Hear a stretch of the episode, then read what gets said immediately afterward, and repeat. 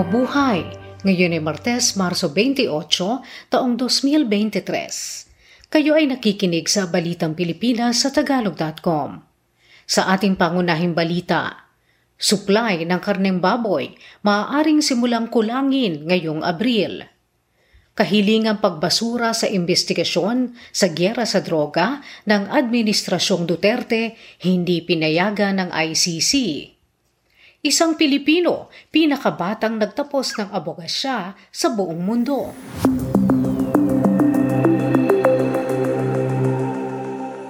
Maaaring magkaroon ng kakulangan ng supply ng baboy simula sa susunod na buwan dahil sa paglaganap ng African swine fever sa bansa.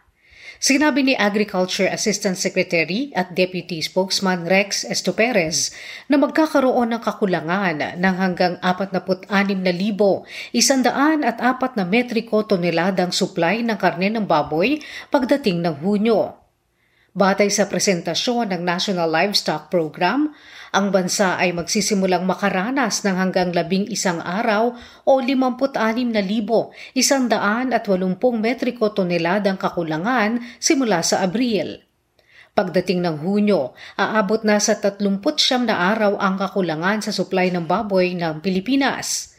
Nagbabala si Esto Perez na ang ASF ay patuloy nakakalat kung hindi makikipagkaisa ang mga local government units at ang publiko sa paghadlang sa virus. Ginawa ng opisyal ang babala makaraang ipahinto ni Cebu Governor Gwen Garcia ang sapilitang pagpatay sa mga baboy sa ilang lugar ng probinsya na apektado ng ASF. Ibinabala rin na posibleng tumaas pa ang presyo ng karne ng baboy na umabot na sa 420 piso kada kilo sa Metro Manila. Base sa data ng Bureau of Animal Industry, may labing limang rehiyon sa bansa ang apektado ng ASF mula noong Marso 15, ang Cordillera Administrative Region, Ilocos, Cagayan Valley, Central Luzon, Calabarzon, Mimaropa, Bicol, Western Visayas, Central Visayas, Eastern Visayas, Zamboanga Peninsula, Northern Mindanao, Davao, Soxargen at Caraga. Tanging ang Bangsamoro Autonomous Region sa Muslim Mindanao ang walang ASF.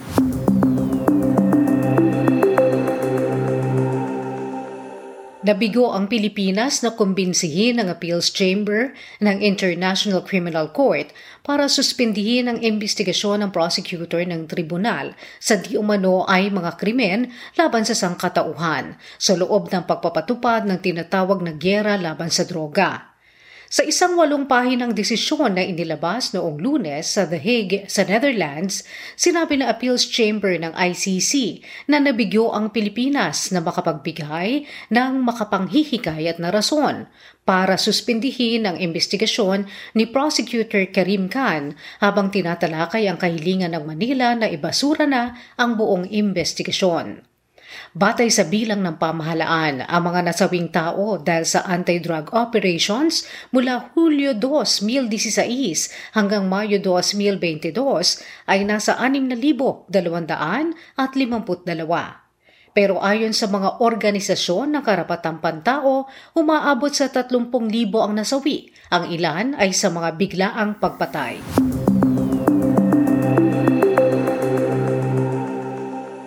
Nakakolekta na ang Philippine Coast Guard ng mahigit siyam na libong litro ng malangis na tubig sa kanilang paglilinis sa malawakang pagtagas ng langis dahil sa paglubog ng MT Princess Empress sa may Oriental Mindoro noong isang buwan.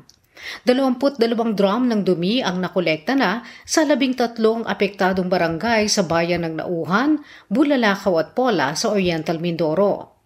Nakarating na rin ang pagtagas ng langis sa Western Visayas at Palawan.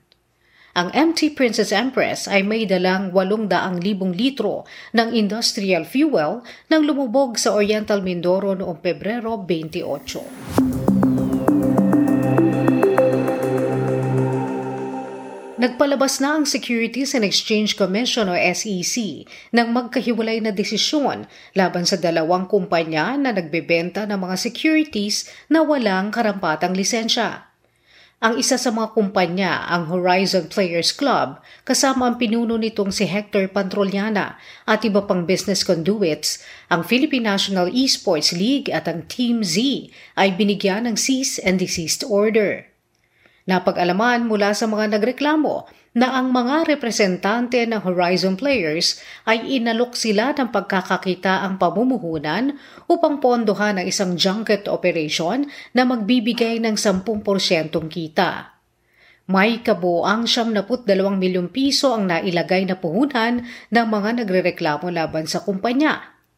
Samantala, pinawalang bisa naman ang lisensya at rehistrasyon ng Bitprime Software OPC dahil nabigo ang kumpanyang sumagot sa SEC show cause order na isinilbi noong pag Marso 13. Base sa investigasyon na isinagawa ng SEC, ang Beat Prime ay nagbibigay ng limang tipo ng pamumuhunan sa publiko mula sa pinakamababang halaga na 500 piso hanggang sa 100,000 piso bawat account na ang pangakong kita ay hanggang 45% sa loob ng 15 araw.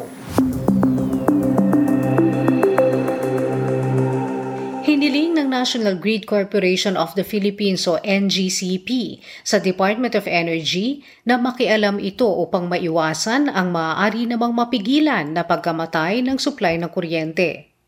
Ito ay makaraang ibasura ng Energy Regulatory Commission ang kanilang kahilingan para sa buwan ng pagpapalawig ng kanilang Ancillary Services Agreement.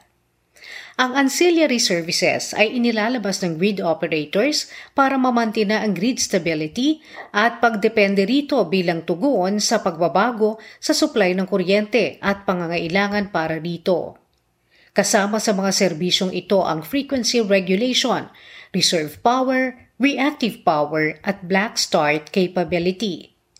Sa kanilang liham kay Energy Secretary Rafael Lotilla, sinabi ng NGCP na kung hindi iuurong ng ERC ang kautusan nito, ang grid ay maharap sa automatic loads dropping na sanhi ng artipisyal na pagkukulang ng reserba.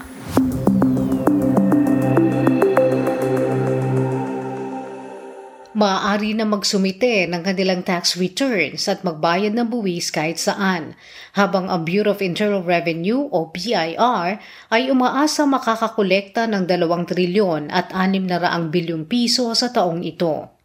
Ginawa ng BIR ang kanilang File and Pay Anywhere na panuntunan upang hindi na magkaroon ng multa kapag maling lugar ang kanilang napagsumitihan.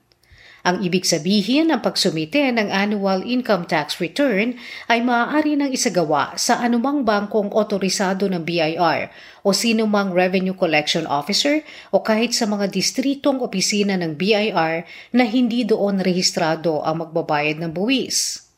Ang huling araw ng pagsusumite ng impormasyon sa buwis ay sa Abril 17.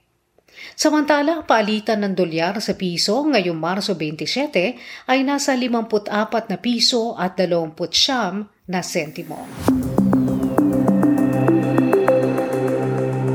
Sa trending na balita online, kinabibiliban ng lahat ang talino na isang graduating high school student na si Benjamin Arches Bowie ito ay matapos nitong maipasa ang hindi lang basta isa o dalawa, kundi labing tatlong sikat na mga universidad bilang isang scholar. Pito rito ang mula sa mga kilalang prestihiyosong international universities at anim ang mula sa mga sikat na paaralan dito sa bansa.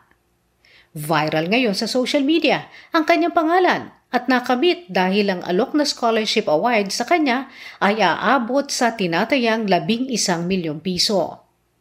Anak ng isang magsasaka si Benjamin na taga Santo Tomas, Isabela. Pangarap niya kumuha ng kursong architecture sa kanyang napiling universidad sa Ohio, USA.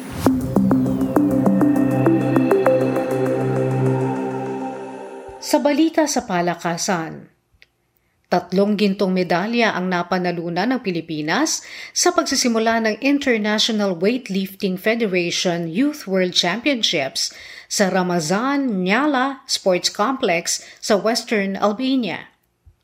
Si Prince Kiel de los Santos, isang residente ng Angono Rizal, ang nakakuha ng tatlong medalya, kasama ang dalawang ginto sa men's 49 kg category. Si Aaron Bores ng Cebu City ang nakakuha ng ikatlong ginto para sa Pilipinas, makaraang manguna sa clean and jerk sa isandaan at labing apat na kilogram. Sa darating na linggo, makikipagkumpetensya naman ang labing-anim na taong gulang na si Angeline Colonia ng Zamboanga City para sa Women's 45 kg category. Nakakuha na siya ng tatlong medalya sa Youth Women's 40 kg category sa 2022 Asian Youth and Junior Championships sa Tashkent, Uzbekistan.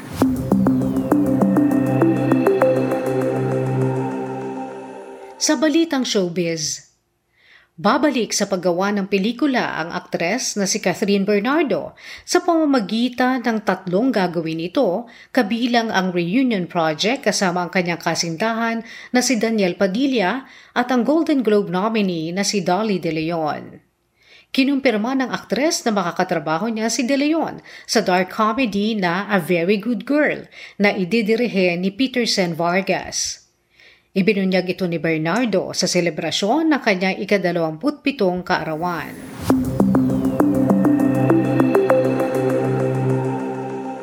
Sa balitang kakaiba, sa edad na labing walo, isang Filipino, New Zealand, Australia na batang lalaki ang itinanghal na pinakabatang nakatapos ng pag-aaral sa batas sa buong mundo. Si Joseph Maynard Borja Erese na tubong Cordillera ay ang pinakabatang nakapasok sa propesyon ng batas at pinakabatang law graduate sa kasaysayan ng Australia, New Zealand at Pilipinas. Si Erese ay pinanganak sa New Zealand sa mga magulang na Pilipino at nakitang ito ay isang gifted child. Sa edad na tatlo, nagbabasa na siya at pagdating ng edad na labing isa, nasa high school na siya at nagtapos bilang valedictorian sa Cambridge.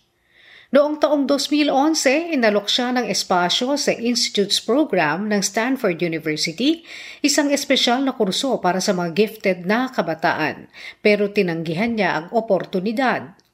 Sa halip siya ay pumasok sa University of Southern Queensland doong 2012 kung saan nakumpleto niya ang bachelor's degree sa law sa loob lamang ng tatlong taon.